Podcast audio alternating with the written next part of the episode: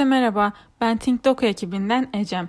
20 Ocak Doku Nabız Bülteni'ne ve 21 Ocak gününe hoş geldiniz. Ben dünün bülteni ve bugünün podcastinde sizlere Rusya'da tutuklanan Navalny, Signal ve Telegram'ın Çin'deki kullanımı ve Afrika'da enerji faaliyetleri gibi başlıklardan bahsedeceğim. Öyleyse gelin gündemde neler olmuş hep birlikte inceleyelim.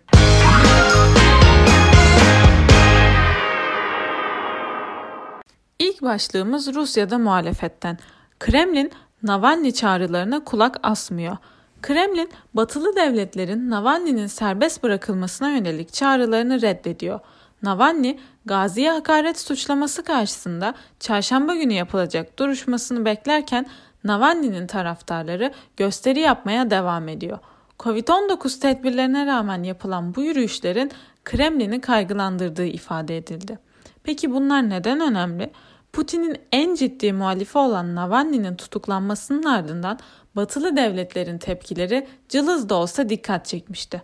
Bununla birlikte Putin Rusya'sının bu tepkileri umursamadığı ve siyasi niyetle alakasız gözüken suçlamaları kullanarak Navalny üzerinde hukuki baskı oluşturduğu açık.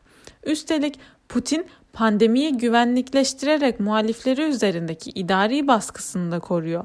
Yakın gelecekte Putin'i sarması pek muhtemel olmayan bu gelişmeler Rusya'nın geleceğine yönelik siyasi sınırları çizmesi ve gerilimi arttırması itibariyle önemli. Peki biz bu gelişmelerle neler bekliyoruz?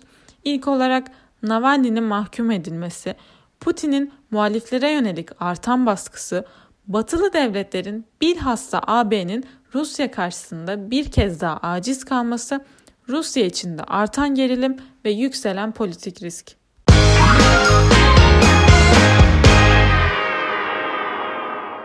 İkinci başlığımız teknosiyasetten. Dünyada giderek yaygınlaşan Signal ve Telegram'ın kullanımı Çin'de de büyüyor. WhatsApp'ın gizlilik politikaları ile ilgili endişe içerisinde olan milyonlarca kullanıcı Signal ve Telegram'a yönelirken Çin'de de bu tarz bir yönelim olduğu açıklandı. Ülke genelinde yaygın olan WeChat uygulamasının yerine alternatifler aranmaya başlandı. Araştırma firması Sensor Tower'ın verilerine göre Signal 8 ile 12 Ocak arasında 9.000 kişi tarafından indirilirken 8-12 Ocak tarihleri arasında 17.000 kişi tarafından indirildi. Söz konusu indirmeler sadece Apple kullanıcılarını kapsıyor. Telegram ve Signal kullanıcıların Çin'de artış göstermesi WhatsApp'ın popülaritesi kadar dikkat çekici değil. Ancak bu artış WeChat alternatiflerinin Çinli kullanıcılar tarafından tercih edilebileceğini gösteriyor. Çin'in WhatsApp'ı olduğu belirten WeChat, yaygınlaşması ve Çin hükümetinin bu uygulama üzerinden sansür ve takip yapması eleştirisi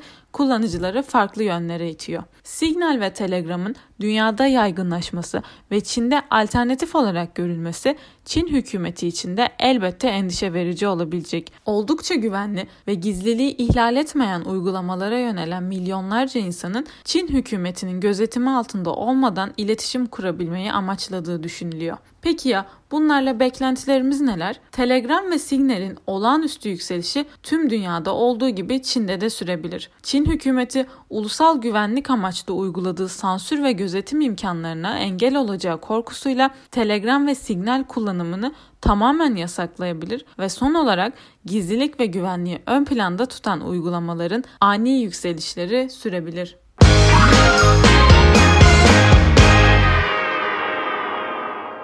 Hong Konglu uzmanlar Biontech aşısını tavsiye ediyor. Hong Konglu uzmanlar mezkur aşının müspet etkisinin yeni teknolojiye dair riskleri makul kıldığını ifade etti. Aşılar hususundaki danışma kurulu, Şangay merkezli Fosun Pharma firması üzerinden elde edilen aşılara dair değerlendirilmesini henüz tamamlamamıştı. Çin'in Hong Kong üzerinden siyasi baskısı artarken ve tam ilhaki konuşacağımız günler yaklaşırken, Hong Konglu demokrasi yanlılarının Çin Komünist Parti'ye direnişi sürüyor. Aktif siyasi mücadele ve şiddet gösterilerinin yanında entelektüel sahada da Çin Komünist Parti'ye yönelik mücadele devam ettiriliyor.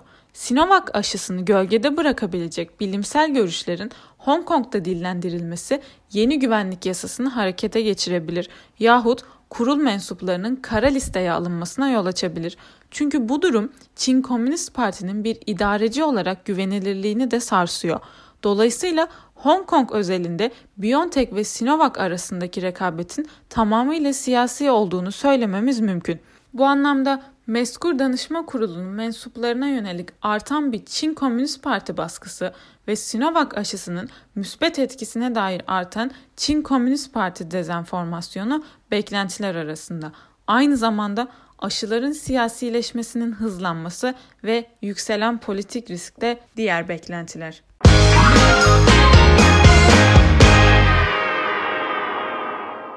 Bahreyn, Katar Kraliyet ailesine ait 130 mülke el koydu. Körfez'de normalleşme devam ederken bu hususa direnen Bahreyn gerilimi artıracak bir adım attı. Suudi Arabistan, Birleşik Arap Emirlikleri ve Mısır'ın Doha ile doğrudan uçuşları açmasına rağmen Bahreyn'in henüz bu yönde bir adım atmadığı da biliniyor. Körfez İşbirliği Teşkilatı içerisinde Katar'a karşı oluşturulan husumetin küçük ortağı olarak niteleyebileceğimiz Bahreyn'in müstakil bir dış politika tercihi yapmasına inanmak güç. Körfez'deki normalleşmenin kriz oluşumunda da olduğu gibi önemli aktörü olan Suudi Arabistan'ın Birleşik Arap Emirlikleri ile arasında gizli bir şekilde doğan rekabetin neticesi olarak normalleşmeyi teşvik etmiş olması muhtemel. Bununla birlikte Bahreyn'in bu tutumu ayrıca ilgi çekici ve Körfez ülkeleri arasında yeni bir bloklaşmanın sinyali olma ihtimalini barındırıyor. Bu bilgiler ışığında Körfez normalleşmesinin sınanmaya başlaması, Bahreyn'in hasım tutumunun sona erdirmesi, gelecek krizleri şekillendirecek gelişmelerin yaşanması ve yükselen politik risk beklentiler arasında.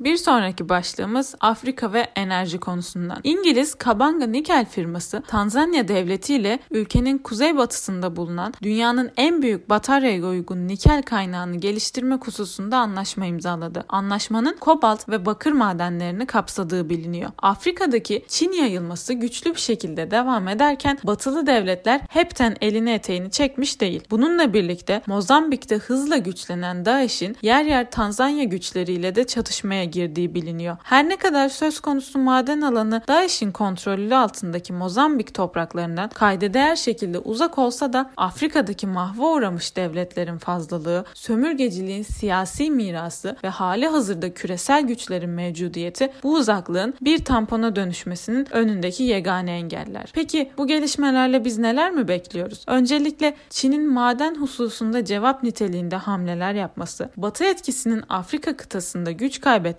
Mozambik'teki DAEŞ yayılmacılığının dikkatle izlenmesi gerekliliği ve yükselen bir politik risk.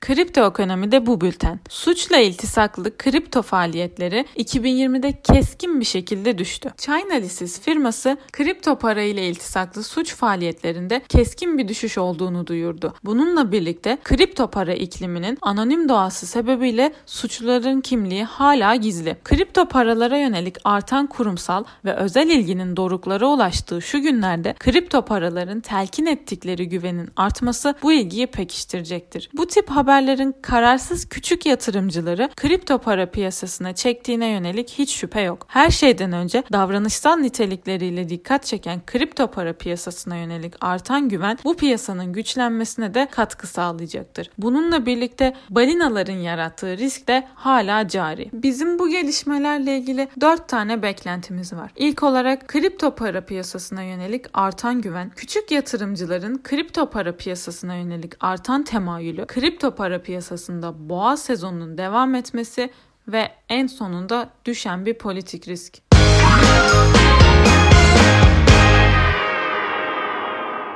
Malwarebytes, SolarWinds hacking operasyonundan etkilendiğini açıkladı. Dünyanın etkili siber güvenlik şirketlerinden olan Malwarebytes, Microsoft, FireEye ve CrowdStrike'tan sonra SolarWinds saldırısını yapan siber casusluk grubu tarafından hedef alınan 4.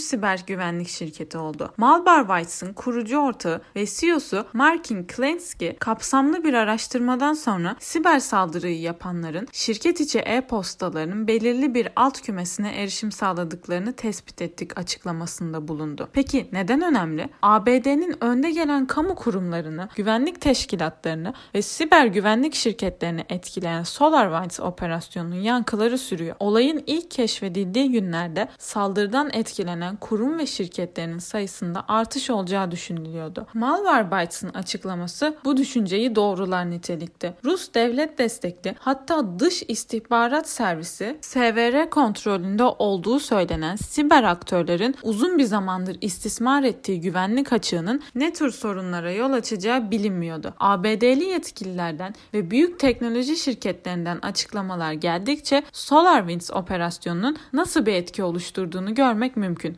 Yaklaşık 9 ay sonra tespit edilen bu saldırının etkileri elbette uzun vadeli olmuştur. Dolayısıyla Malwarebytes gibi daha birçok şirketin yakında benzer açıklamalarda bulunması muhtemel.